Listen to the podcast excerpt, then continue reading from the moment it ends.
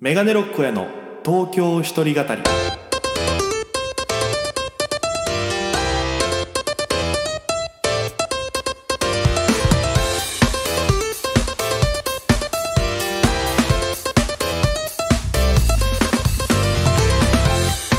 さあ始まりましたメガネロックへの東京一人語り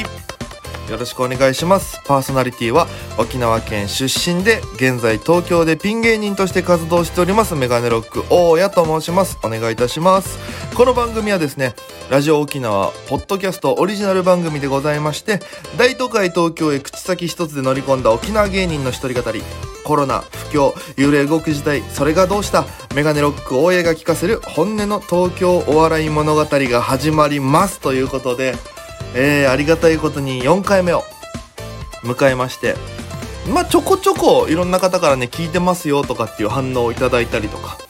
あと前回はねパーマ大佐さんが2週にわたってゲストで出てくれたんですけどあのー、ツイッターなんか見てますとパーマさんの言葉の重みがすごいとか やっぱ若いうちに苦労した方がいいんだなとか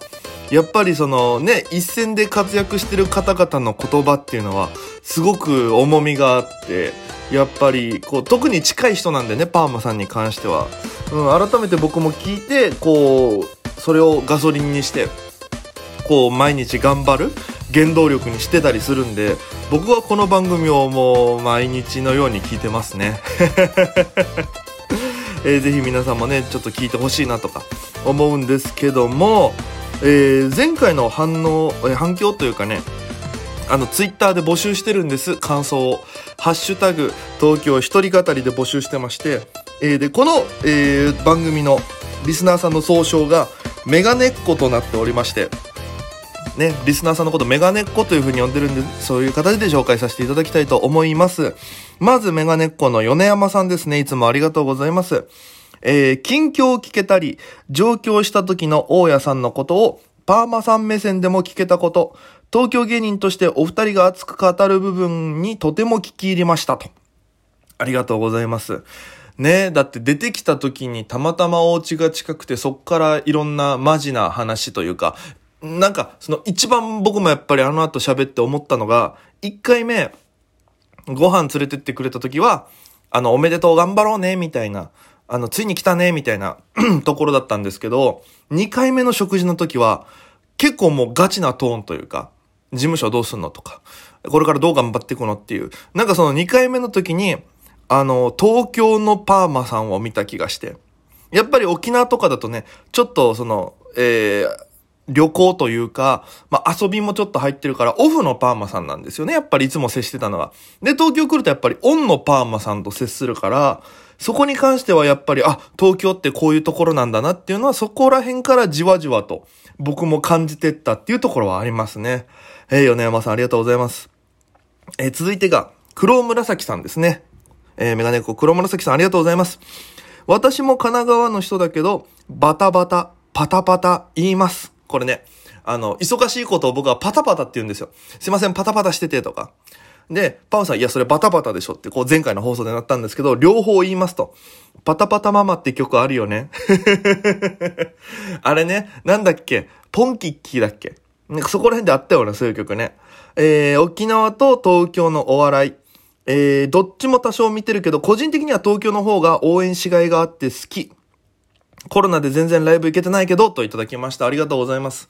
まあまあ、いろいろ、まあ、東京はね、ライブ毎日やってるから、あの、まあ今日なんか空いたな、見に行きたいなっていう時はすぐ見に行ける環境。そして0円のライブもありますからね。沖縄の方ね、あの、やっぱ、そのお笑いライブがいっぱいあるっていうやっぱ環境じゃないので、沖縄とかは。だからもう事務所ライブっていうのがもう一個だけとかになってくるんですよね。あとまあ個人の単独ライブとか。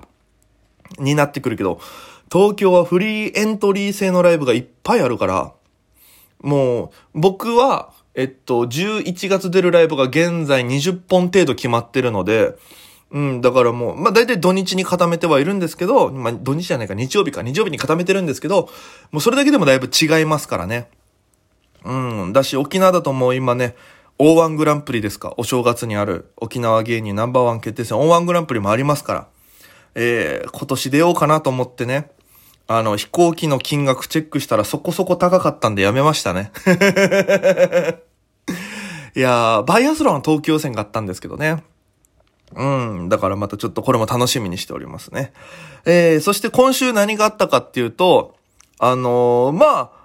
えっ、と、FEC っていう僕の持っといたお沖縄の事務所があるんですけど、そこの2回戦、M1 の2回戦に向けて上京してきた、えー東京メンバーが、まあ、いて、えっと、そのメンバーに一応 LINE したんですよ。まあ、仲良かったしね、沖縄にいる時。で、飯行きましょうって言って。で、終わったら連絡するねって言って。で、きんぴらごぼうのタイガさんなんですけど、あの方ほんと返信が遅くて。 終わったら連絡するねっつって。でもか、多分絶対返事ないだろうと思って、で、一緒に来てた、デコボコトラベリングっていうコンビのりょうとに、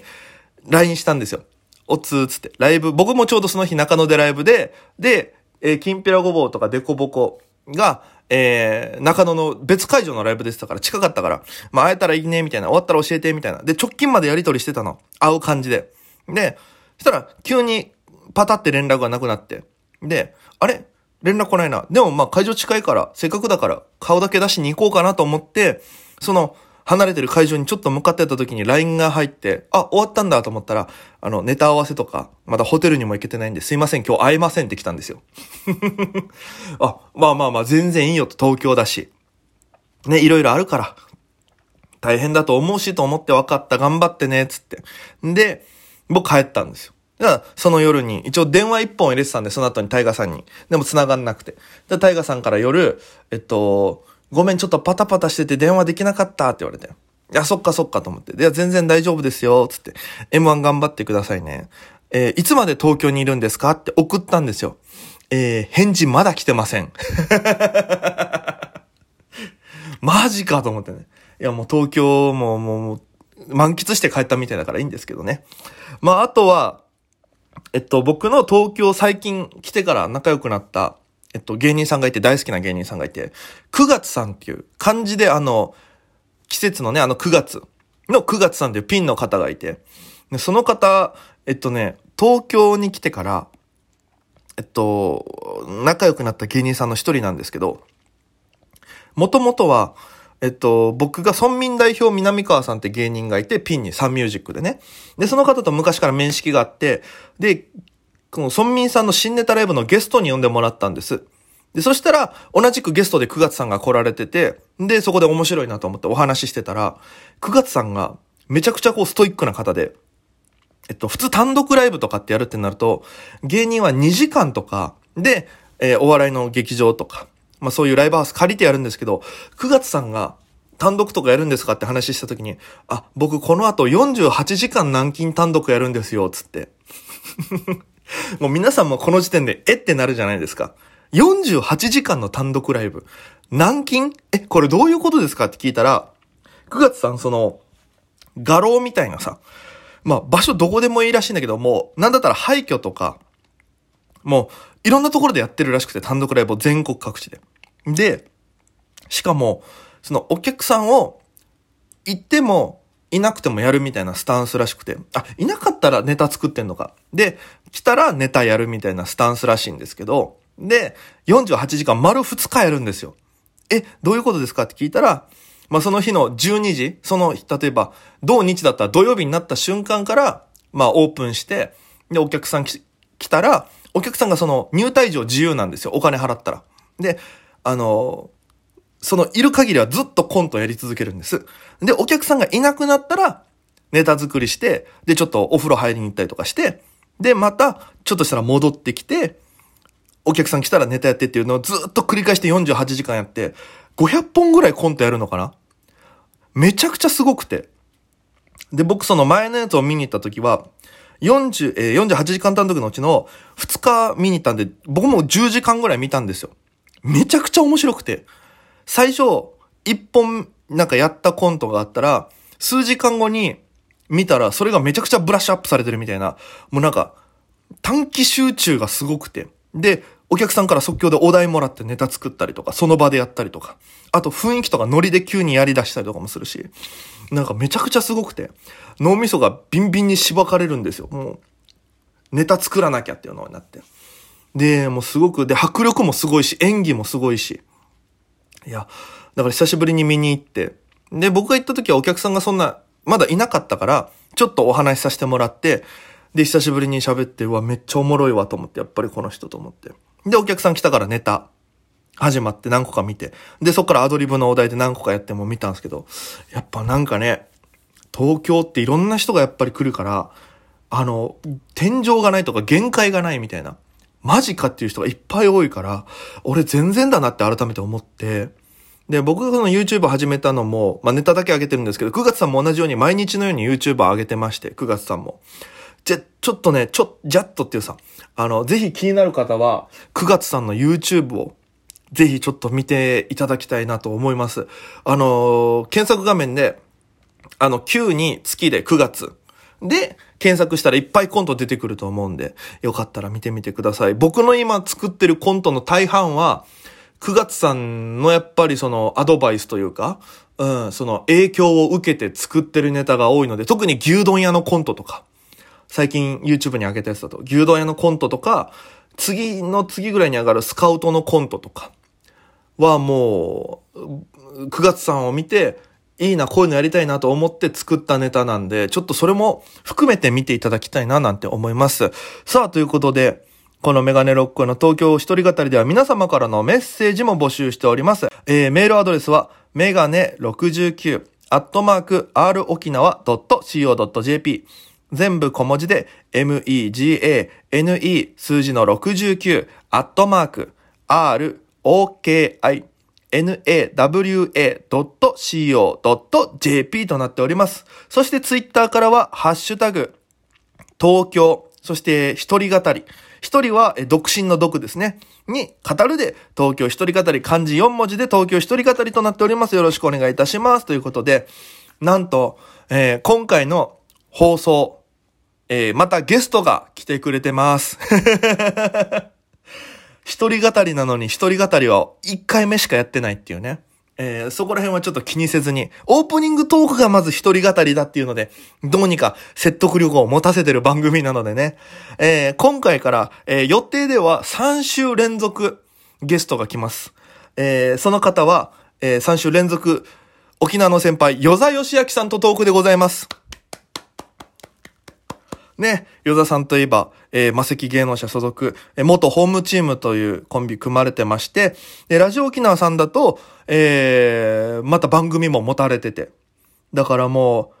う、ぜひね、ちょっとそんな与座さんになかなか、あのー沖縄のこととか、あと東京のその、もう一時期すごい出てましたから、テレビとか。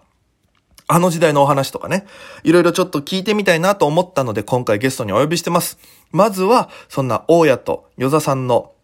出会いとか、まあ、僕の印象なんかを聞いたトークから、まずは、えー聞いていただきたいなと思います。それでは、聞いてください。どうぞさあ、ということで、ここからはゲスト、この方に来ていただいております。お願いします。ダダダダダダダダよーざー与座さんです。よろしくお願いしますどう。も皆様よろしくお願いいたし ます。はじめましての方もどうもよぜしあきと申します。よろしくお願いいたします。お願いします。うわ、なんか嬉しいですね、与座さんが。 ザザザザザザザザ。やらないよ今めったに。やんないけどねやっちゃうよ。ちなみにもう今日はあの僕のマイハウスからいや本当に与座さんに来ていただいて。いやーやっぱりこれねとにかくお笑いの DVD がすごすぎ てお笑いオタクの家に初 めて私来ましたよい。や、なんだったらこっちにある、うわすごいねこれはもうテレビを全部なるほど焼いて撮ってるやつとか、お笑い系とか全部こっちにありますし。えー、どうなのわわかんなくなんない あ、でも全部書いてるんですよ。えっと、うんなんだろう。それこそ僕は多分、ゲラゲラ TV のうん大前田金五郎でしたっけはいはいはいはいあれの映像もすごいね持ってたりするぐらいだからこうなんか最近いなんやですけすどごいなんかねこうプロファイ全部書いて残してる感じなんでどこに何があるかはいやすごいよいや本当にすごいです皆さんもうだから恐怖すら感じてますよ 私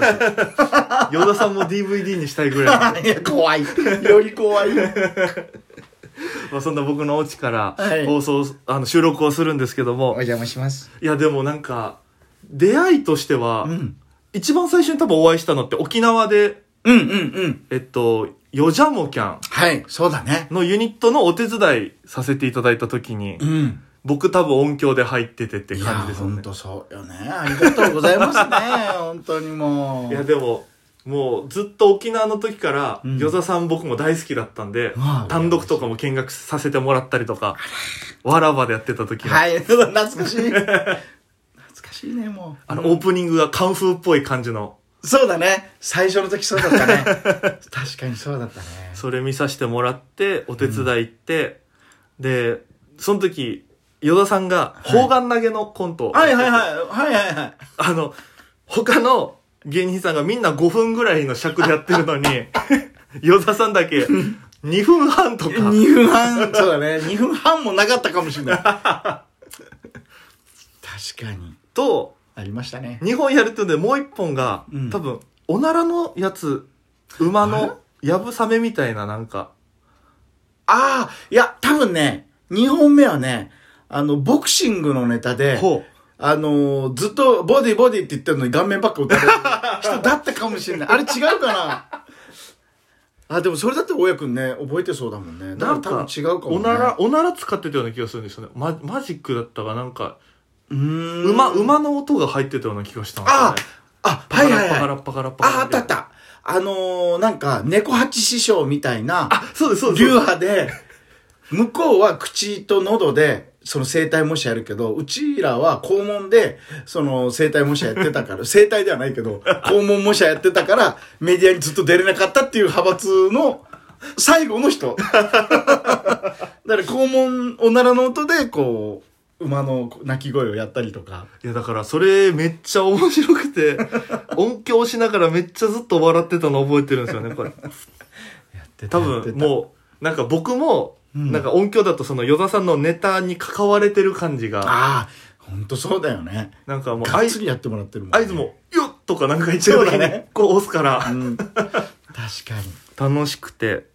でそっから多分うん。間空いて僕が東京出てきてうん。レンタル一緒に考えるっていうああ、与そうですね。田さんが今もはいやられてる1時間5000円のそうです。サービスがありましてええ。それをお願いしたのが最初多分、うんそうだね。あれがもう2年前とかそうなのあっという間だ ね。早い。ええなんで、うんそっからだからだって最初めっちゃ破格の値段だったじゃないですか1時2000間円でやってましたよ。私いやー、本当に、だから2000円でずっとね、何でも一緒考えるやってたんですけど、 うちのワイフにね、はいあのー道楽でやってんじゃねえぞっていうので、あーっつもう本当そうですよねつってすいませんいやでも本当にあれで僕らみたいな貧乏のお金ない芸人 も与田さんにすがることができていやいや、ありがとうございます。確かに、本当にいろんな人とね、やりましたよ。だからあれって月何件くらい来てたんですか2000円の時って2000の時は、月で20件ぐらい。うわーすごっほとんどが芸人さんとかそれとも全然違う業種の方も半分ぐらいが芸人さんかな。あと半分はもう一般の方で。ええもう本当に一番うんフラットなやつだとその夕飯考えるとかって例え出してたじゃないですあか、そうそうそうそうそ う。とか、自分の着ていく服を考えてほしいとか、のがあったね。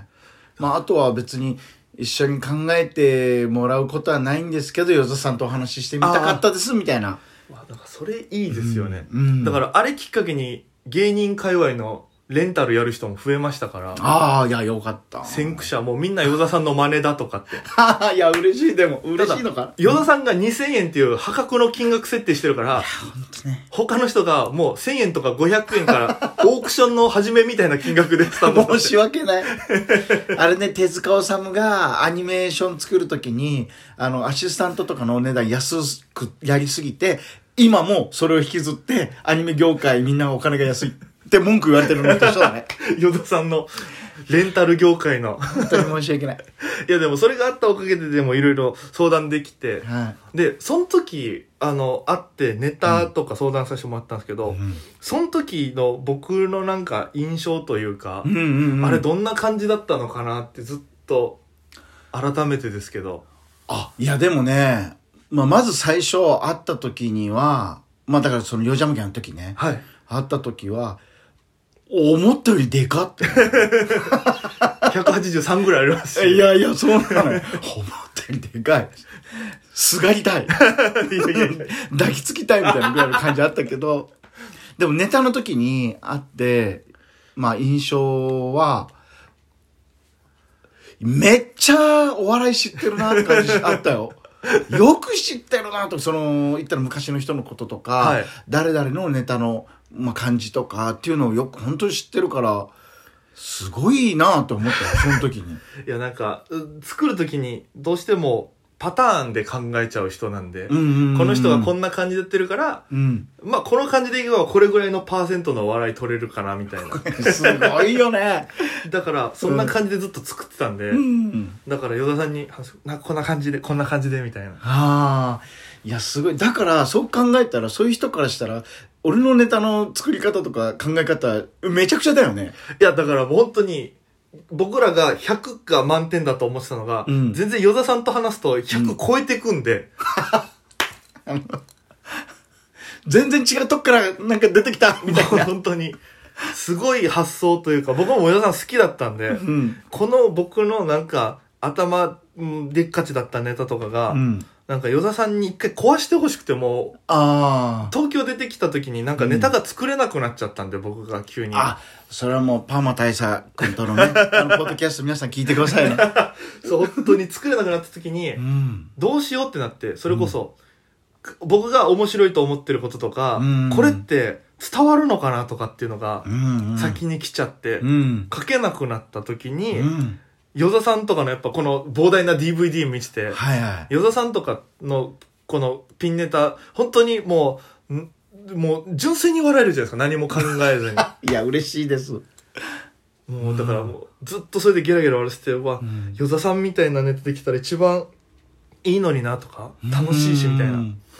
て思ってて、それがあったんで、もう与田さんお願いしますみたいな。いいやー、ありがとうございます。本当にもう。やでもそのおかげでいっぱいいろんなネタできま したし、でも確かにちょっとハードルは低くなるかもね。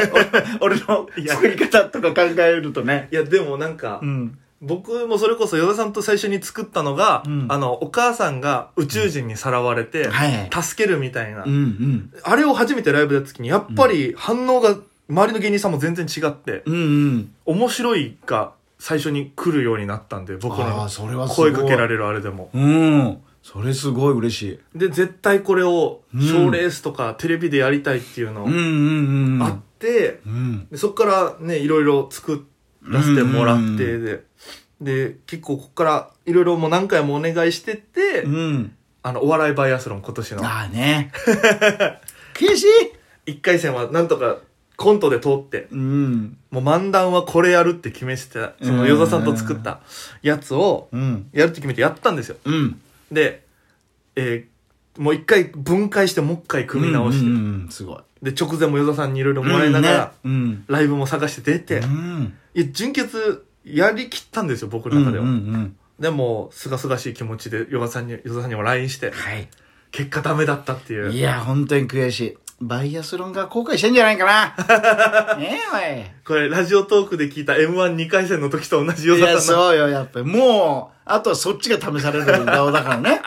こっちはもうやるだけやって。しかも、今収録してるのが2回戦の結果、追加合格が出た後っていう、ほやほやの状態いでや、そうよ、こっちはやさぐれてっから もう。えおい、M1 も損したな、これだ。まあまあ、いいですよ。いやだからもうまた来年ですよまたうんいいネタ、もうでもその後ぐらいから本当にうん。その 吉田さんとネタ作った後にもうかの神頼みだみたいになってうん。いろいろ聞いたじゃないですかどっかパワースポットみたいなだね、そうだったね。で結果いろいろ回ってうん代々木八幡とかも行って、うんうんうんうんうん。でもその結果バイアスロンダメだったけどうん。その後から調子が良くなりだしてあ、なるほどね。じゃあもっと前に行ってたらバイアスロン行ってたかもかしれもない、しれないね。っていうぐらいかもでそっからライブでも上位入れるようになったしあーすごい。このポッドキャストのお話も来たしってう。いうんすごいね。だからあの時、だから与座さんにパワースポットの話を多分してなかったら、うん今ないん ですよ。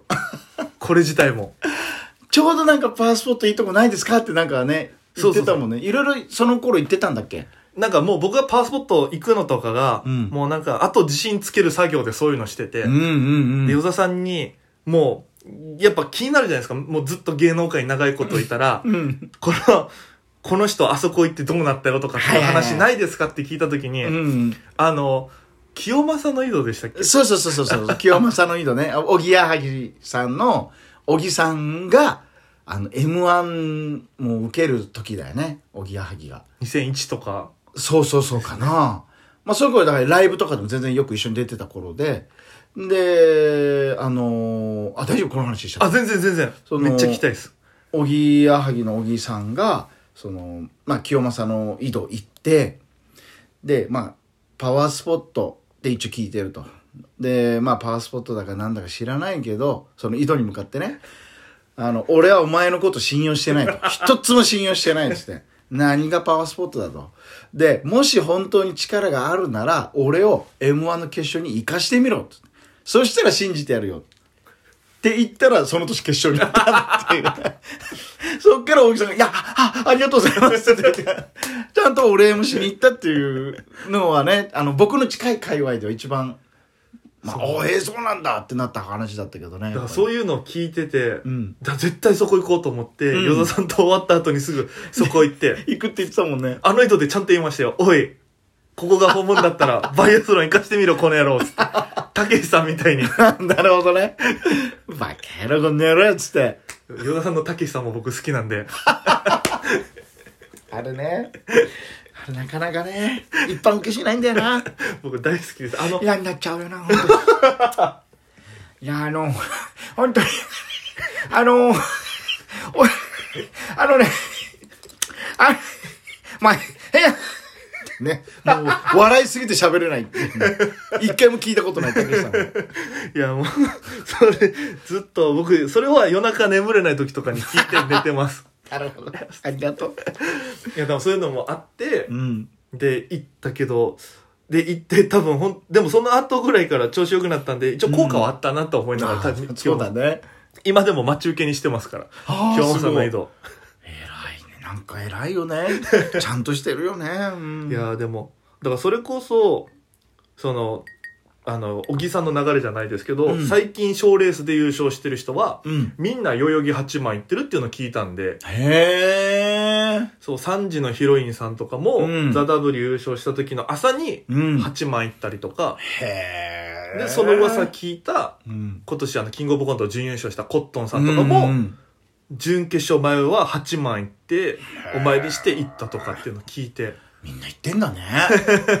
すごいな。どうなんですかそういうとこ行くのって、うん今はもう、なんか、メジャーみたいになってるんですけど、うんうんうんよそさんの、その、昔のお笑いシーンの時代で言うと、そういうのってなんか寒いとか、ああ、あのね、それで言うとね、まずパワースポットって言葉なかったよ。あ、そっか。えそうなの。もう、わかりやすく神頼みとか も、そういう類の時だったから、うん、今とは捉え方違うかもしんない。え、じゃあその時は、与田さんとかも別にその、神頼み的なことはししなかったですか奨励かとか。そうだね。まずね、賞レースがね、本当になくて。あで、そうだね。特に、いうちっていうか、まあ俺はい、なんか、なんとも思ってなかったね。 うちの相方はね、結構やっぱこう、まあそういうの好きだから、はい行ってたりしてたみたいだけど、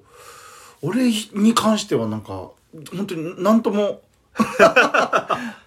なんか、うん、入ってないっていうか、その別に嫌いとか、興味ないとかじゃなくて、なんか、うん、あ。だからなん全か、然思い浮かばないってことやっぱそこの時代があるんですね。うんあるパかもしれないワースポットってやっぱり広がり始めた。すぐ多分島田秀平さんぐらいですもんね。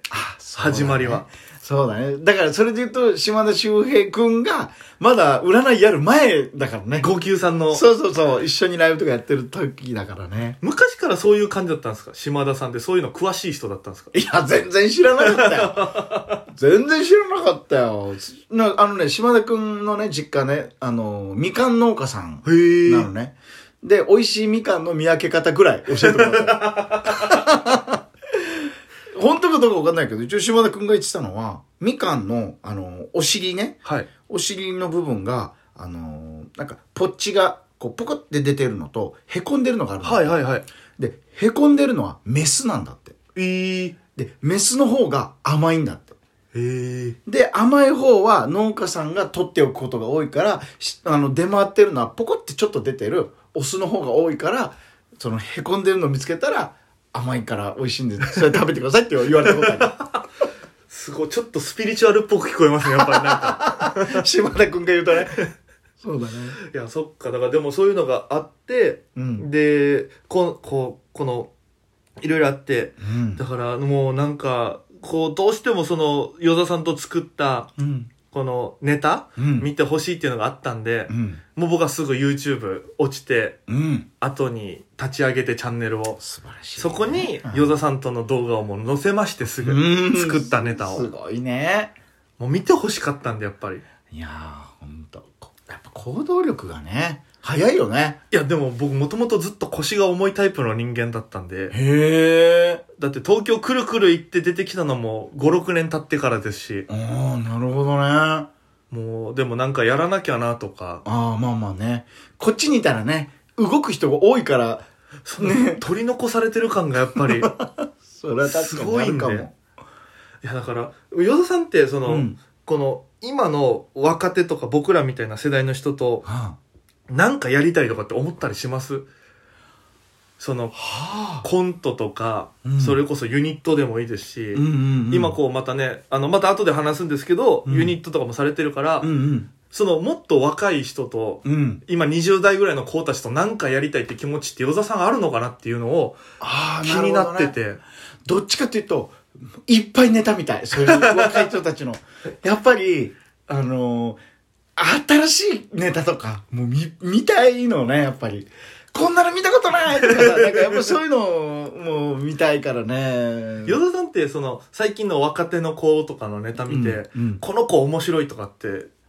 あったりしますええでもね、多分ね、もう若手じゃないんだよね、全然。あ、でも全然大丈夫。どん、だ、どもなうたもうもう、それこそ、まあ分かりやすいところで言うと、蛙亭とか、あもう、ニューヨークとかも最初の頃好きだった し。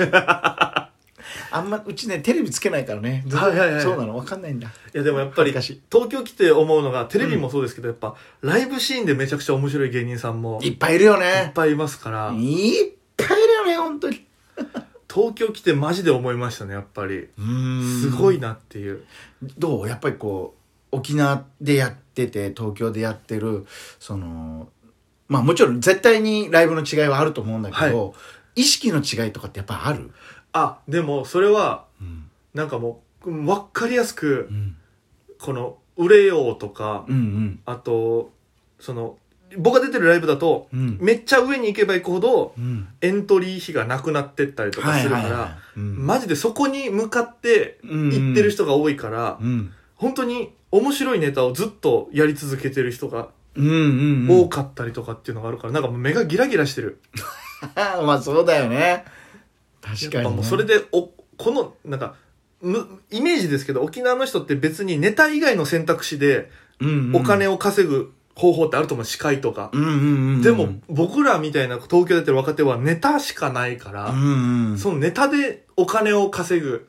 ってなると、そこにすごいグッといってる人たちがやっぱりうんうんうん多い気がするんで、うんうんうんなんかもう視点が新しかったりとか、あーここやるんだとか、あーっていうのはすごく多いですね。確かにいろんなタイプの人いるしねそう、めちゃくちゃ、なんか、こう芝居うまい、人もいるしうんそうだよねなんかす、だから不思議ですよね、本当に。んん僕が好きな人で言うと、その、伊勢尾形さんタイプのはいはいはいことをやってる若手の人がいたりとか、しかもそれが二人でそういうことしてるとかっていうのだと、うーんなんかその昔の面白かった人たちをうんうん知ってない人が多分それをアップデートしてってる感じながるほどなるほど独自でそこに行き着気いてづいて新しい形そこに現代の要素を加えたりとうーかっん面白いねていうのがあるからんそれはなんか東京だから生まれるネタだろうなみたいなのがいっぱいああ、そうだよね。だから俺ね、沖縄ではお笑いやってないから。ですよねそう。だから、どんな感じなんだろうなっていうのはあるの。すごい。いや本当に多分昔はうん。まあ昔というかイメージですけど、うん漫才といえばこうテーマがあってとかってうんうんいう形だったと思うんですけど、うんやっぱり今はもうスタイル一つとってもいろんなやり方あるし、うんキャラとかそうだね。種類が多いうーん。時代確になかってに。きたんでうん。うんなんかそこはめっちゃすごいななんかゲームとかで例えると、うん。昔はそのファミコンみたいなうん、なるほど。一個強いのがあって、うん。そのコンビニとか、うん。あのお見合いみたいなのがソフトだとしたうんら、いっぱいいろんなのがあったけど、うん今の若手の人たちの間でそのアプリゲームみたいな、すごいピンポイントで数多いのがな似るほど、ね。たようなのもいっぱい出てる確かにそうかも。っていううん。ものがあるんで、そうだね。それはすごいなんかだからネットとネタがちょっとだんだん傾向が似てきてるなって感じはうんうんうんうん。してきてはいますうーね。ん。面白いね。そっか。俺がね、気になってたのはね、はいあのーまあ、変な話だけど、あのーファミレスはがい深夜営業しなくなって、はいはい。芸人さん大体みんなバイト終わりとかで深夜から朝までファミレスでネタ考えるみたいなのが通常だったからそれ廃止された芸人たちは一体どんなネタを作るんだろうっていうのをずっとワクワクしてたの。なるほど。うんあ、でもそれで言うと僕らはうんあの芸人 ピン芸人何組かで集まって、うん、それこそ、えーカフェとかであ昼間に。昼間に集まってうん書いたりとか、でもやっぱそっちの方が健 全だよね。なんか頭にはさ絶対いいと思うんだよね。だからピンとかは特に一人で考えたりするうんから、うんえそうだね与田さんってどこでネタ書くことが多かったんですかええ俺は家かな家でもなんかだらってしたりしちゃいませんああ、なるほどね。私はね、それで言うとね、だらっとしないかもしれな めっちゃすごいですねなんか僕が家にいる とい。うん。横になってしまうので、うんうんうんうんそれがあのダメな感じになっちゃうんで、はんはんはん外でもうお金払ってうん考うんうんえなきゃってところに追い込んではいはいはいはい。一応あと外でいるそうんの同じ店内の人とか見て、うんこの人が何してるんだろうとかっていうのからああ、なるほ考ど、ね。えた。り、すごい、いいね。 なんか効率良さそだからそれを考えたりとかして、う。うん。うん、作ることが多いんでああ、そっか。俺はね、もう家で、時間決めるわけ。はいじゃあ2時間だけ考えようっつってでそしたらなんかちょっとこう時間が要は減っていくわけじゃないそしたらどんどんこうあ「やばいどうしようどうしよう」っつって興奮してきてそれでなんか考え るあやばいやばいどうしようどうしようっつって作らなきゃ作らなきゃそうでも絶対にどんな形であれ2時間以内に作るって決めてそれはもう一本じゃなくてもいいしってことですかもう何本でもでもう本当に23行でもいいしああとにかくこう作るっていうだからそれで言うともうあとちょっと5分ぐらいなんですけど、うん与田さんのうん単独の時の、はいネタの作り方というか、はいはい向き合い方はめっちゃ聞いてみたくて、ああなるほどね僕、僕も単独3回ぐらい、はいはい4回やったことあるんですけど、うん結構本番までできてないことが多くて、なるほどなるほどで、もう覚えてないけど、うんこれとこれとこれ言うみたいなニュアンスでうんやって、うんお客さんの反応を見て受けたら、うんうんあ、ここちょっと伸ばしてみようとかで、もうすやっごいたりするのを、うん。えっ、と、13本ぐらいおお、すごいね。やるっていう、もう2時間半ずっとやるみたいなのがあうって、んうんうん。与田さんの単独僕も見させてもらったことあるんですけど、あれすごいだ僕が行けなかった時に単独で言うとなんか、うんグラフとか出して、うんうんうん。はいはい、やってケーましキた。とかとかの、うんうんあれとかも見てるとう、ん。なんかテーマ決めてそれをやってるのかうん、うん。もういっぱいやりたいネタを何個も出して、単独だからこそできるネタをやってるのかとか、うんうん。どういう向き合い方というか作り方になってるのかなっていうなるほど。聞いていいか分かんないですけど全然全然いい よ。もうね、本当に、俺はね、全部動機が一個なんだけど、あの、思いついた時に、これやったらみんなワクワクするかなとか、ドキドキするかなって、もうほんとちっちゃい頃にさ、はいあのー親とかさ、兄弟とかにさ、なんか、これやったら驚いてくれるかなとか、もうあれ。もうずっとあれ。もうじゃあ、子供心がずっと。 うん。なんかね、自分、一回ね、動機とかいろいろ探ってったら、多分俺これだなっていう。結局思いついた、すいいいいのできたから見てとか、いいの思いついたから、ちょ、うん見てみたいな、もうずっとそれ。結局。いいな、なんか、僕多分そんな気持ちで単独に向き合えたこと一回もなかったん で。いやー、そうなんだからね、あのー結構ネタの作り方は、やっぱ一緒に、まあ、入ってくれるスタッフさんは、まあ、いつもなんかみんなびっくりするけど、 まあ、台本にするのははい一応スタッフさんにね、きっかけとかあるから、もう意味がわかんない。もうもう毎回言われる。もう全然意味がわかんないです。で、だけど、まあ、一日で本当に5、6本とか作っちゃうから、 うんそう。もう本当に、一個考えながら、もう4、5本のことも考えてみたいな、もうなんか、変、変な作り方かもしれな い。もう理屈通りじゃないね。いや、だから多分、うんでしかも与田さんの単独は映像化にならないうんじゃないですか。うんだからそれも、今、めちゃくちゃ好きというか、その 際、多分、与田さんのって生で見るから絶対面白いじゃないああでー、すそうだね。それ絶対そうだね。あのーまあ、言ったら映像ってさ、一回人の目を挟んで見る、みたいなそうそ感うそうそう覚じゃないか。もうそれが、もう、与田さんの単独見るんだったら絶対定点で見たいと思っちゃう。そうそう、そうなの。だから一回人の目挟むと、いろいろバレちゃうからね。そうなんですだよから、 ちゃんと、生だとごまかし聞くからね。誰かの、うん多分僕もインタビューかなんかラジオ聞いていったんですけど、うん出来上がった単独でカット割りとかも、うんうんその人目線になって見るから、うん。うんうんうんうんライブで見てる感じと違うじゃないうでん。すか。そうだね。違うだねか。らその人の感覚と合わなかったら、その面白さも半減しちゃうっていうのがあるから、うんうんう